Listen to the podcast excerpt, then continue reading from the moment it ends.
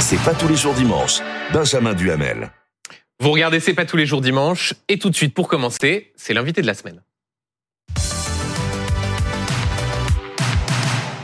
Bonsoir Gabriel Attal. Bonsoir Benjamin Duhamel. Vous êtes euh, l'homme de la semaine, on peut le dire, avec euh, ces annonces que vous avez pu faire sur euh, le fait de sortir les mineurs radicalisés de l'école. On va y revenir dans dans un instant, bien sûr. Mais avant, je voulais vous, vous soumettre une information qu'a révélée BFM TV hier, qu'un lycéen de nationalité syrienne avait été interpellé pour avoir introduit une bouteille d'acide chlorhydrique dans son établissement, dans l'heure, dans l'intention, a-t-il été suspecté de fabriquer des explosifs. est-ce que les professeurs, est-ce que les élèves sont en danger en France, Gabriel Attal? On a un très haut niveau de sécurité euh, dans nos établissements euh, scolaires qu'on a encore renforcé euh, après l'attentat d'Arras. Vous savez qu'on est passé au niveau de Vigipirate le plus élevé, urgence attentat, ce qui implique que désormais il y a des contrôles aléatoires des sacs qui se font à l'entrée des établissements scolaires. Et effectivement, c'est dans ce cadre-là euh, que dans un établissement scolaire du Petit Quevilly, euh, une bouteille d'acide chlorhydrique a été euh, trouvée. C'est un, élève qui tentait de la faire entrer dans l'établissement scolaire, manifestement, mais une enquête est, en cours pour mettre en place des produits explosifs. Et donc moi, je veux saluer euh, le travail de très grande vigilance de nos personnels, les personnels de direction, les psy-EN, les euh, CPE, euh, les assistants d'éducation, les enseignants bien sûr, qui ont permis de faire en sorte que cet élève puisse être identifié. La police est intervenue, il a été interpellé avec un autre camarade. Il y a une enquête qui est en cours. Et donc dans le cas d'espèce, vous suspectez un projet d'attentat, un profil qui se serait radicalisé, pour dire les choses. Moi, je suis euh, prudent. Il y a une enquête qui est en cours. Ce que je peux vous dire, c'est que l'élève en question avait été suivi euh, dans une instance de suivi d'élèves euh, radicalisés précédemment.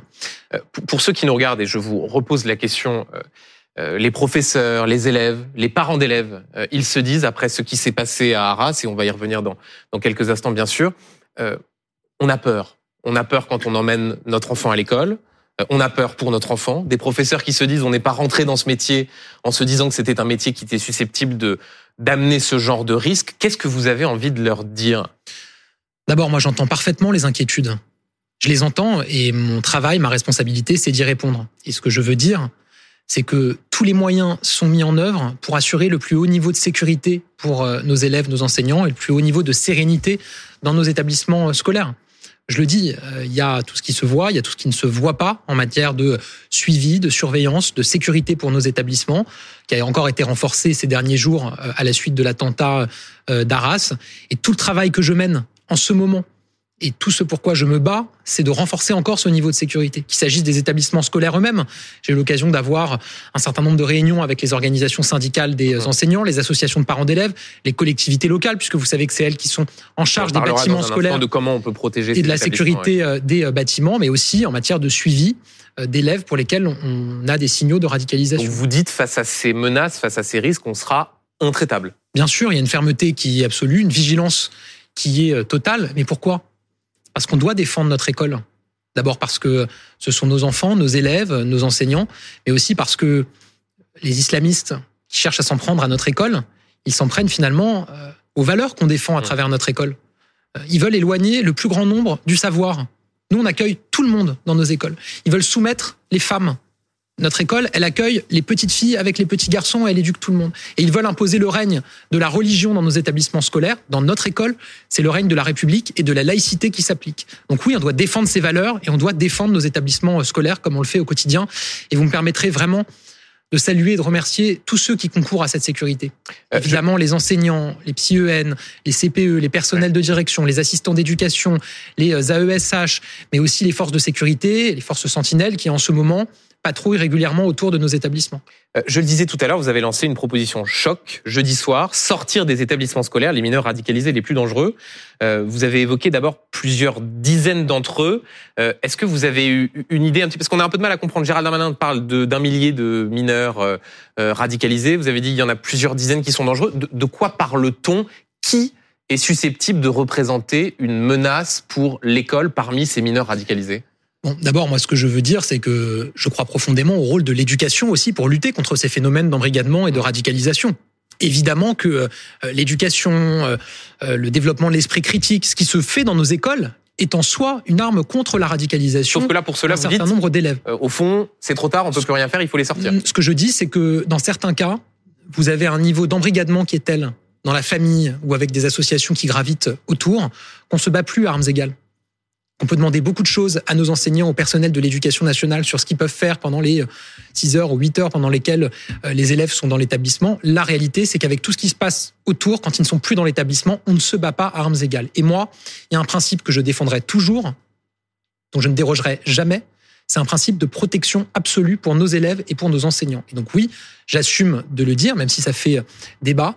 Dans certains cas, quand on a des signes qui attestent d'une potentielle dangerosité, je souhaite que ces élèves puissent être sortis de nos établissements scolaires et écartés euh, de la présence d'autres élèves et des enseignants. Et donc, entre ces plusieurs dizaines que vous évoquez jeudi soir, ce que dit Gérald Darmanin sur euh, le millier de mineurs fichés S, quels sont ceux qui sont je- vraiment évo- dangereux Il, il n'a pas évoqué un millier de mineurs fichés S, euh, il a évoqué un millier d'élèves qui étaient suivis dans le cadre de nos instances Mhm. euh, de surveillance de la radicalisation. Donc, je vais rentrer un peu dans le détail parce que c'est un sujet qui le mérite.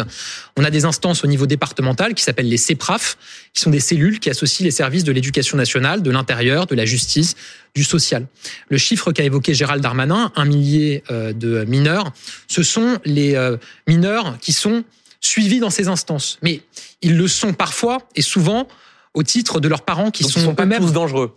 Non, Euh, il y a un certain nombre de mineurs qui sont suivis dans ces instances parce que leurs parents eux-mêmes sont suivis et donc euh, on étend à la famille ou euh, parce que c'est la fratrie, un oncle, une tante, etc. Et effectivement, j'ai été interrogé sur le nombre d'élèves pour lesquels on peut considérer qu'il y a potentiellement euh, une dangerosité, en tout cas pour lesquels il doit y avoir un suivi encore plus renforcé. J'ai évoqué plusieurs dizaines euh, d'entre eux et évidemment, ils retiennent toute notre attention et ils sont au cœur du travail qu'on mène en ce moment.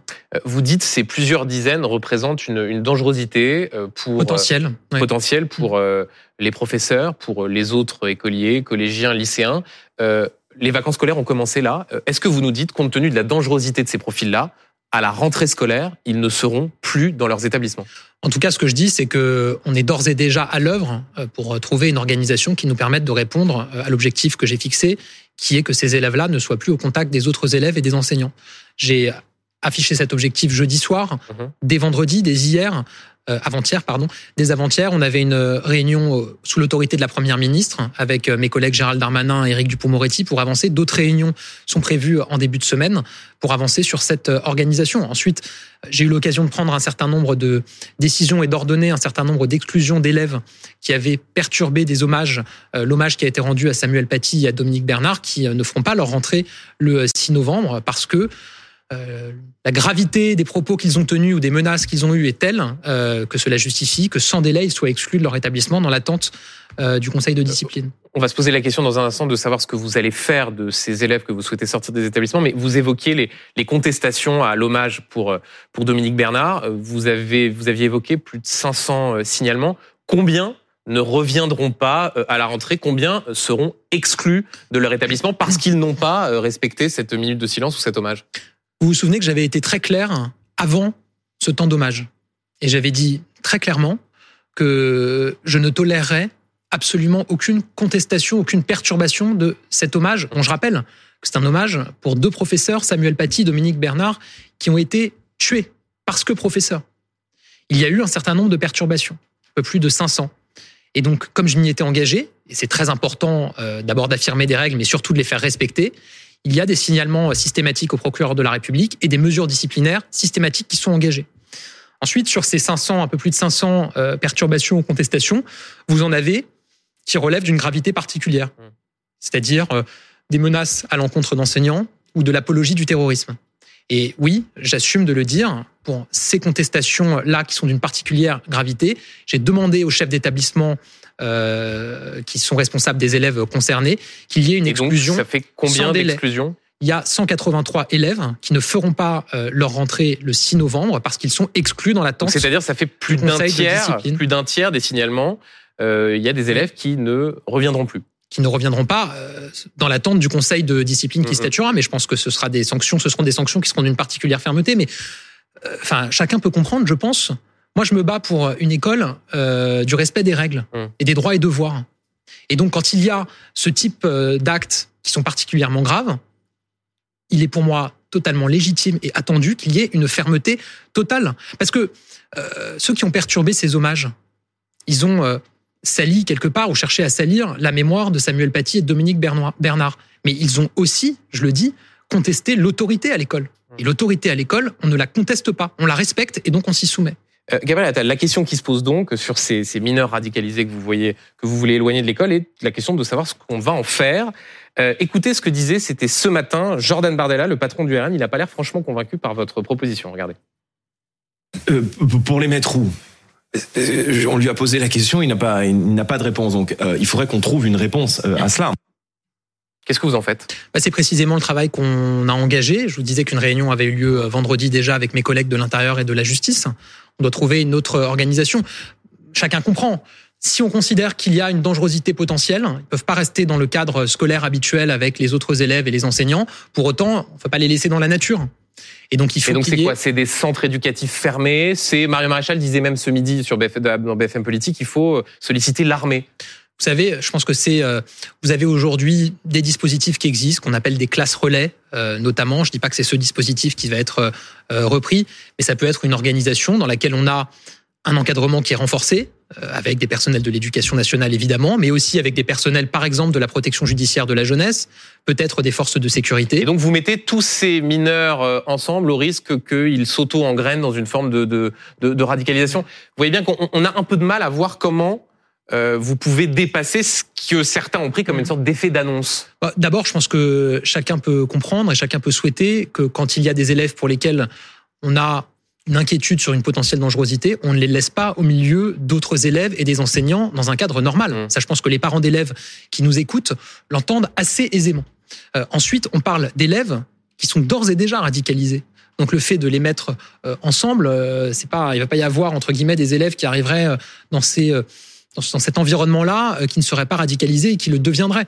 Encore une fois, l'enjeu, c'est d'avoir euh, un, un, encadrement, un accompagnement qui nous permette à la fois de les sortir du milieu ordinaire dans lequel ils sont euh, aujourd'hui et surtout de tout faire pour lutter contre cette radicalisation. On a quelques exemples de ce qui est réalisé aujourd'hui dans certaines prisons avec des quartiers de déradicalisation.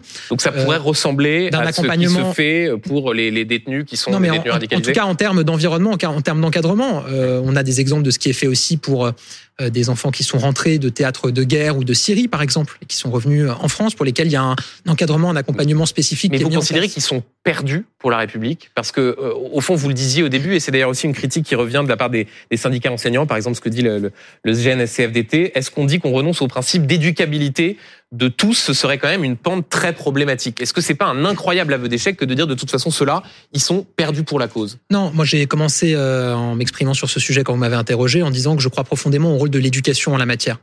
Maintenant, la réalité, c'est que je suis pragmatique et que je vois que dans certaines situations, qui sont certes très limitées, et heureusement d'ailleurs, on ne se bat plus à armes égales. On peut demander beaucoup de choses aux enseignants, on peut demander beaucoup de choses au personnel de l'éducation nationale, mais à un moment, vous avez un niveau d'embrigadement familial, euh, un de collectif. qui est tel que le principe de protection que je veux appliquer à notre école pour protéger nos élèves et nos enseignants fait qu'ils ne peuvent pas suivre une scolarité dans les mêmes conditions. Et c'est ce à quoi je travaille avec mes collègues. Euh, Il y a ceux que vous souhaitez exclure, et puis il y a euh, ceux qui font partie de ces milliers euh, évoqués par Gérald Darmanin. Est-ce que l'idée de transmettre aux établissements la liste de ceux qui pourraient être dangereux mais qui ne sont pas exclus fait partie des, des, pistes que vous avez en tête? Non, mais d'abord, vous savez, beaucoup d'élèves qui sont suivis dans les instances que vous évoquez ont été signalés par les enseignants eux-mêmes. Euh, le terroriste d'Arras, s'il a pu être inscrit au fichier, s'il a pu être suivi, c'est précisément parce que des enseignants avaient réalisé un certain nombre de signalements. Quel résultat? En tout cas, avec un suivi qui a été mis en place par les forces de sécurité, ces conversations qui étaient écoutées. Malheureusement, euh, et dramatiquement, ça n'a pas empêché euh, l'attentat et le drame qui est survenu. Donc, moi, déjà, ce que je veux, c'est qu'on puisse, euh, en toutes circonstances, écouter la parole des équipes éducatives. Vous savez, je me suis rendu à, à Arras, euh, d'abord le jour du drame et le lendemain du drame. Et ce que m'ont dit un certain nombre d'enseignants qui étaient présents m'a glacé et surtout m'a mobilisé.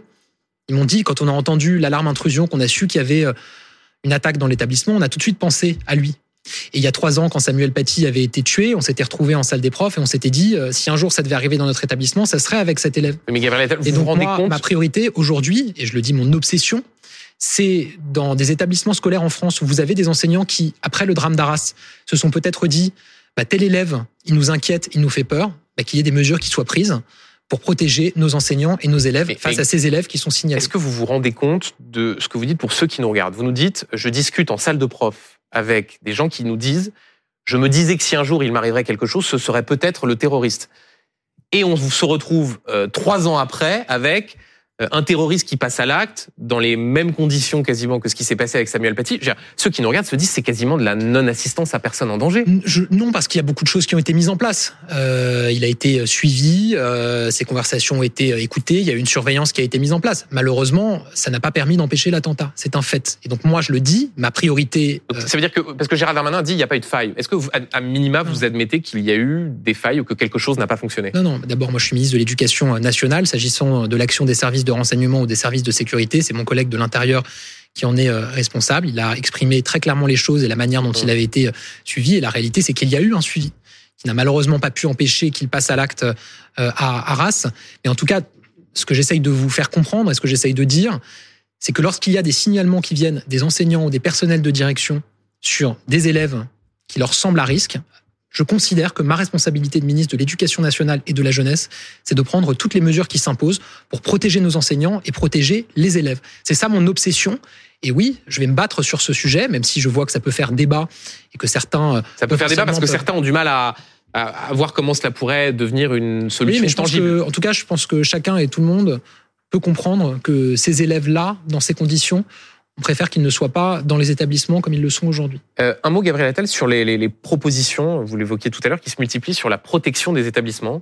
Euh, on entend certains responsables politiques, tenez par exemple le patron de la région euh, Auvergne-Rhône-Alpes, Laurent Wauquiez, qui dit « Moi, je veux pouvoir tester la reconnaissance faciale devant les lycées ». Euh, Est-ce que vous dites il n'y a pas de tabou, même ce type de mesure qui, de prime abord, peut aller à l'encontre euh, d'une forme de euh, d'usage des images, voire de liberté individuelle? Est-ce que vous dites moi vraiment je n'écarte aucune piste? Mais d'abord, moi, je ne donne de leçons à personne et certainement pas à des élus qui cherchent des solutions pour renforcer la sécurité de nos établissements scolaires. Maintenant, évidemment, je ne souhaite pas non plus qu'il y ait une forme de course à l'échalote politique entre présidents de région C'est un peu le cas sur le sujet. Non, encore une fois, moi, je donne pas de leçons. Donc, euh, vous l'avez dit, ce sont les collectivités locales qui sont chargées des bâtiments scolaires et de la sécurité. C'est les régions pour les lycées, les départements pour les collèges et les communes pour les écoles. Le ministre de l'Éducation nationale que je suis, sa responsabilité, c'est de fixer un cadre national. Et j'ai réuni l'ensemble des associations d'élus cette semaine, précisément pour à la fois rappeler ce cadre et faire un point avec eux sur où on en est aujourd'hui. Le cadre, il est très clair. On doit avoir en tout, lieu une organisation qui permet d'éviter au maximum qu'un intrus qui n'a rien à faire dans un établissement scolaire puisse y pénétrer. Et dans le cas où il tente d'y pénétrer, ou il y pénètre, il faut qu'il y ait un système d'alerte qui permette immédiatement à un personnel formé de confiner, de protéger les élèves et de prévenir euh, les forces de sécurité et la police pour qu'elles interviennent très rapidement. Je le dis parce que, par exemple, on a vu qu'à Arras, l'alarme a été, a été euh, déclenchée immédiatement Ce qui a permis aux forces de l'ordre d'arriver 4 minutes. en 4 euh, minutes. Et les personnels étaient formés. Et il y a d'autres établissements et ils ont où il y a des manques de personnel. et ils ont euh, confiné où immédiatement les élèves. Certaines de ces, de ces solutions-là ne sont, ne sont pas mises en œuvre. Donc, C'est il y a pour ça que j'ai besoin déclenché- d'a- d'améliorer les choses. C'est pour ça que j'ai déclenché en début de semaine une enquête flash, c'est-à-dire que tous les chefs d'établissement, tous les directeurs et directrices d'école ont reçu euh, un formulaire sur lequel ils doivent indiquer où ils en sont dans leur sécurité. Euh, quels investissements ont été effectués ces dernières années en matière de formation, en matière de bâtiments, en matière de dispositifs d'alarme, ce qui va nous permettre de garantir une mise à niveau de tous les euh, euh, dispositifs existants et ensuite une montée évidemment en gamme. Maintenant, c'est pas le ministre de l'Éducation nationale depuis Paris qui va dire pour chaque lycée quelle organisation il faut trouver. Et chacun peut le comprendre parce que euh, chaque territoire est différent, chaque lycée est différent. Vous avez des présidents de région qui disent nous on met en place des portiques de sécurité ou des SAS.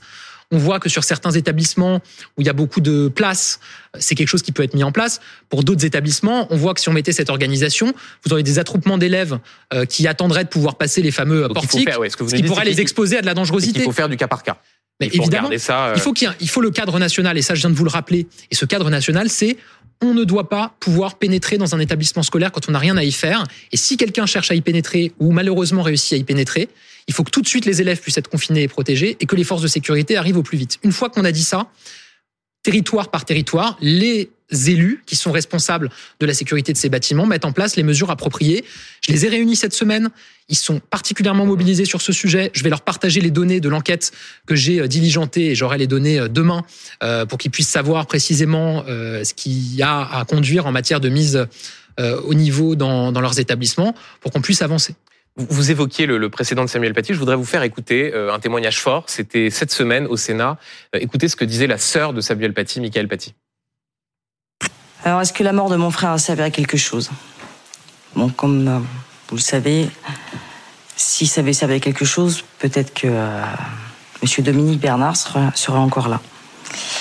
Donc, je pense qu'effectivement, les mesures n'ont pas du tout été prises puisque l'affaire de mon frère n'a absolument pas été analysée.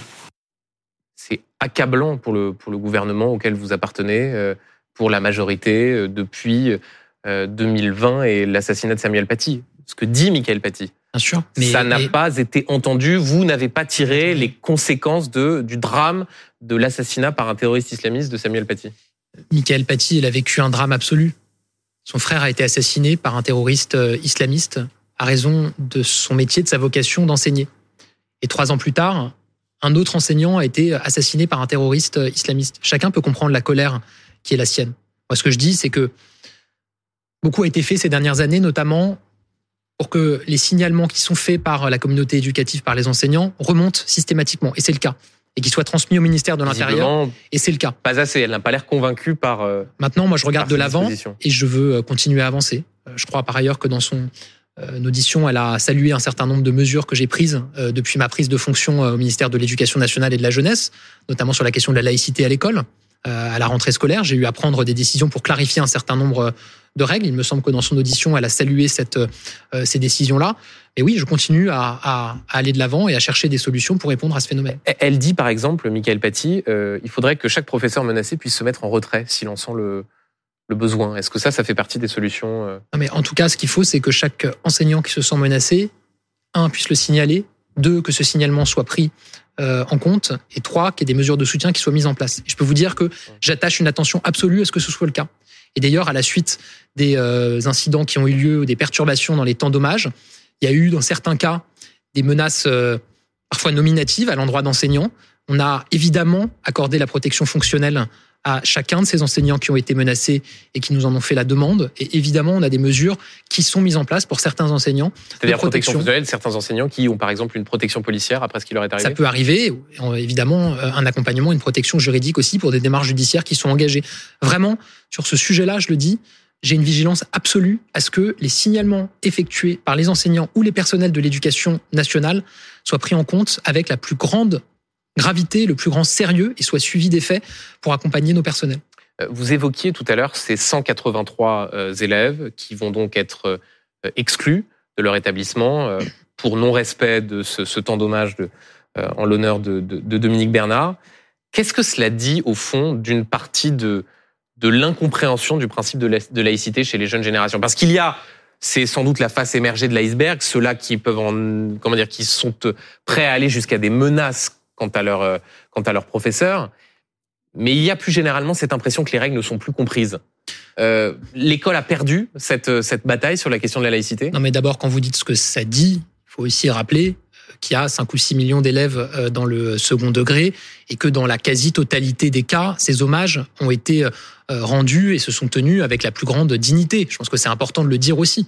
Maintenant, euh, vous l'avez dit, euh, parfois se pose la question euh, du respect des règles dans nos établissements scolaires.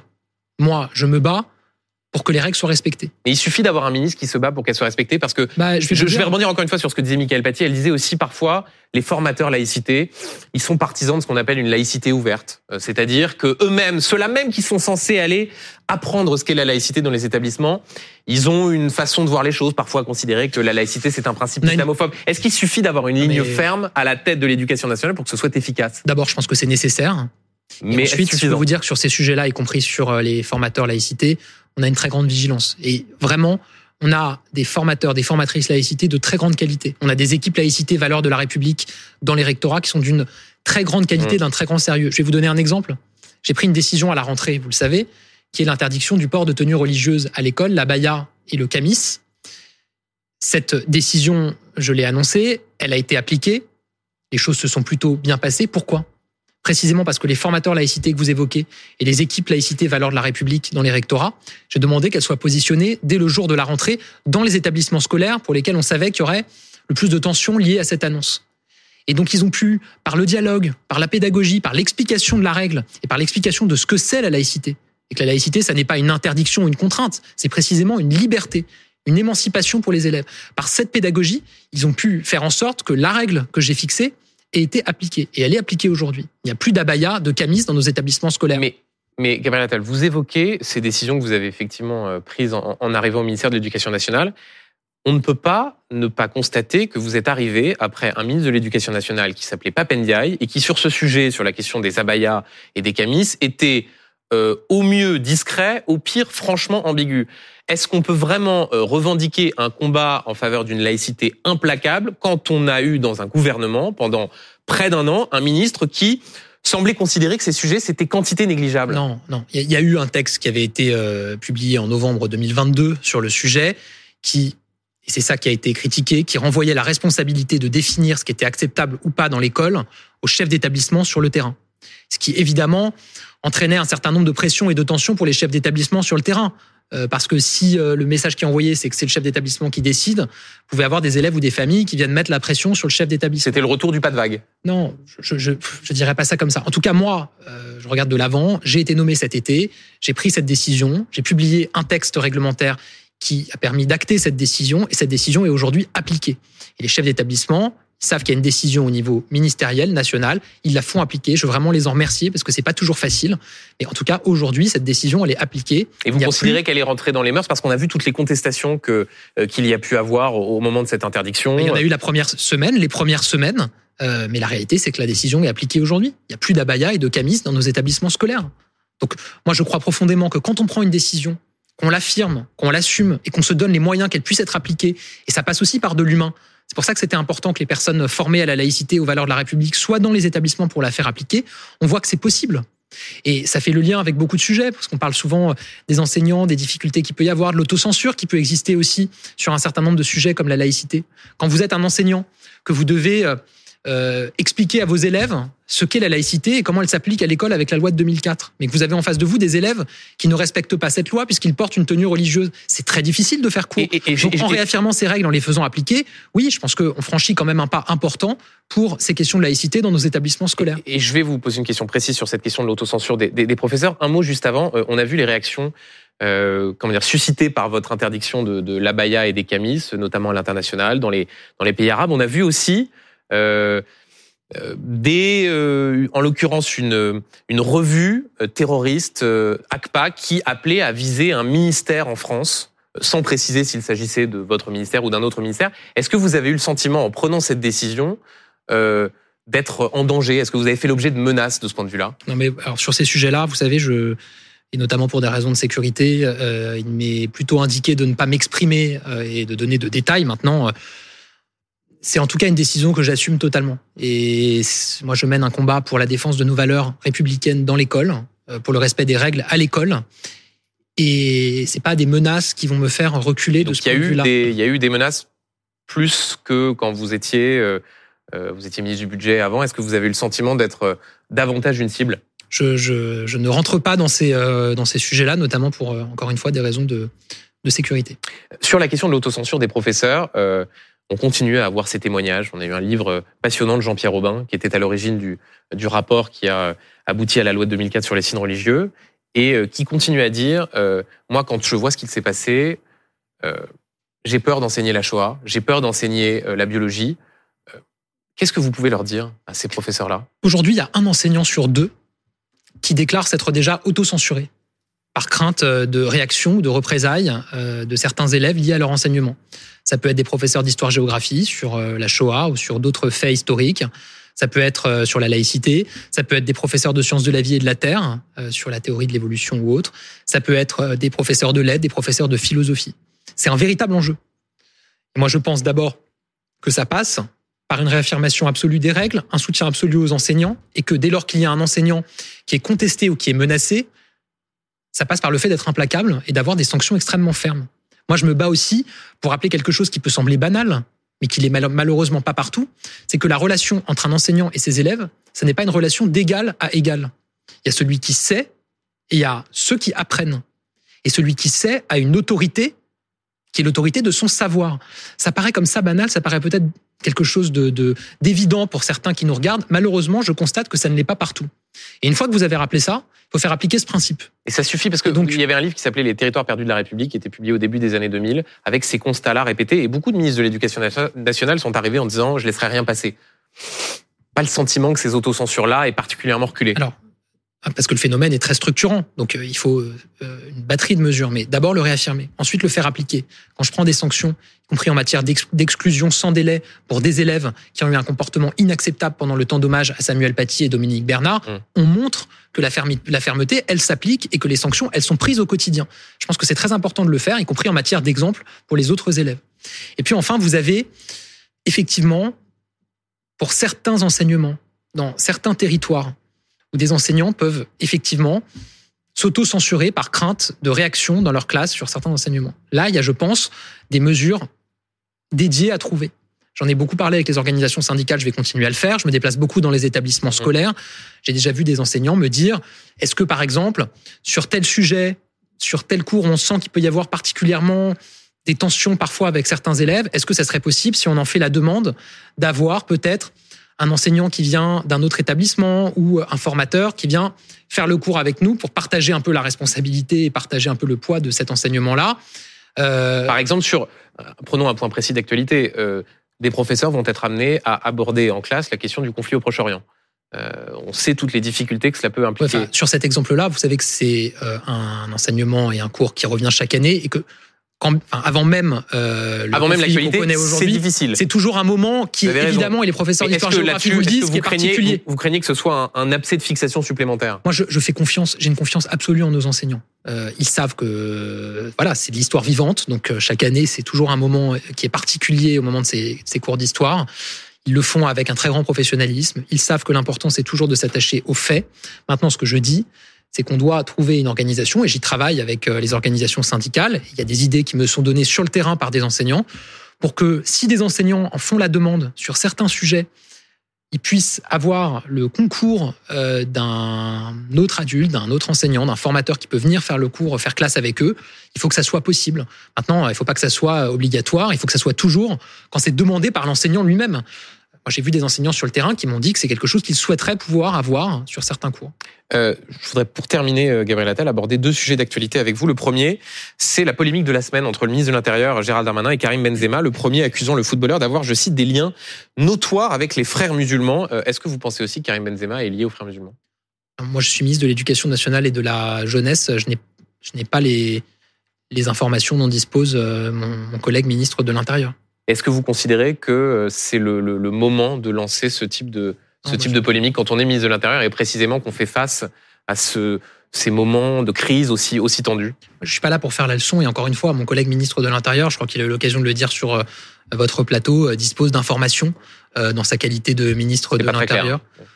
Voilà, moi je n'ai pas ces informations-là, donc je peux ni confirmer, ni infirmer, ni me prononcer sur, sur ce sujet vous ne voulez pas polémiquer, je comprends. Euh, malgré tout, vous êtes à la tête d'une institution où il y a beaucoup de jeunes qui, pour certains, euh, euh peuvent prendre Karim Benzema comme un modèle, considérer que voilà, c'est quelqu'un qu'on écoute, qu'on suit sur les réseaux sociaux, 20 millions de, followers, je crois. Est-ce que vous avez été choqué par le fait qu'il s'exprime sur ce qui s'était passé à Gaza et pas sur le reste? Non, enfin, moi, je suis pas là pour donner la leçon à qui que ce soit. Maintenant, ce que je peux vous dire d'une manière générale, c'est que c'est vrai qu'il y a des voix, notamment dans le sport, mais aussi dans la culture, qui parlent aux jeunes. Euh, et que c'est vrai que je pense que euh, euh, toutes ces voix-là ont une forme de responsabilité passer un certain nombre de messages. Ça vaut pour ces sujets-là, ça vaut aussi par exemple sur la question de la lutte contre le harcèlement scolaire. Vous savez que c'est ma grande cause, la lutte contre le harcèlement scolaire. On aura la journée non au harcèlement qui aura lieu le 9 novembre prochain. Je travaille là en ce moment justement pour qu'on puisse avoir des voix écoutées, reconnues par les jeunes, qui puissent s'exprimer et passer un certain nombre de messages sur ce sujet. Donc oui, c'est vrai que quand vous avez une audience forte chez les jeunes, vous avez une responsabilité. Euh, un tout dernier mot, euh, Gabriel Attal, vous êtes le ministre le plus populaire du gouvernement. Ça vous donne des idées pour la suite ou pas? Ah non, alors là, franchement, vous savez, par rapport à la gravité des sujets dont on vient de parler, quand même. Euh, je, je... Quand certains disent qu'il y a une sorte de, de, de, course ou de bataille avec d'autres ministres comme Gérald Darmanin, pour qui pourrait prendre la, la suite d'Emmanuel Macron, c'est quoi? C'est des fantasmes ah, de journalistes politiques? enfin, je, je, vu ce que traverse notre pays, je ne parle pas uniquement euh, de la question terroriste après le drame qu'on a vécu, mais aussi euh, les difficultés que connaissent nos concitoyens en matière de pouvoir d'achat avec l'inflation, euh, les attentes très fortes qu'il y a sur la sécurité d'une manière générale, sur l'école quand même, en matière d'élévation du niveau général, de lutte contre le harcèlement. Enfin, je pense pas qu'il y a un Français qui se lève le matin en se posant ces questions-là et en se demandant ce qui se passera dans quatre ans. Je pense que c'est totalement déconnecté de des attentes de nos concitoyens aujourd'hui. Certains y pensent parfois. Certains disent je ne m'interdis rien. C'est pas ce que vous dites. Mais mais c'est pas le sujet. je veux dire, franchement, oui, vous avez certains euh, qui peuvent s'exprimer sur le sujet et, et, se projeter dans cet horizon-là. Enfin, moi je le dis, c'est pas mon cas parce que bah, je pense pas du tout que c'est ce qu'attendent les Français. Encore une fois, moi je pense que les Français, ils attendent beaucoup de nous, énormément de nous. Euh, et de moi en particulier sur la sécurité à l'école, sur l'élévation du niveau de nos élèves, euh, sur la lutte contre le harcèlement, sur tous ces chantiers sur lesquels je suis très engagé savoir ce qui se passera honnêtement dans quatre ans. Enfin, franchement, je pense qu'il y a une forme d'indécence euh, à aborder ces sujets-là aujourd'hui. Merci beaucoup, euh, Gabriel Attal, d'avoir été l'invité de, de C'est pas tous les jours dimanche.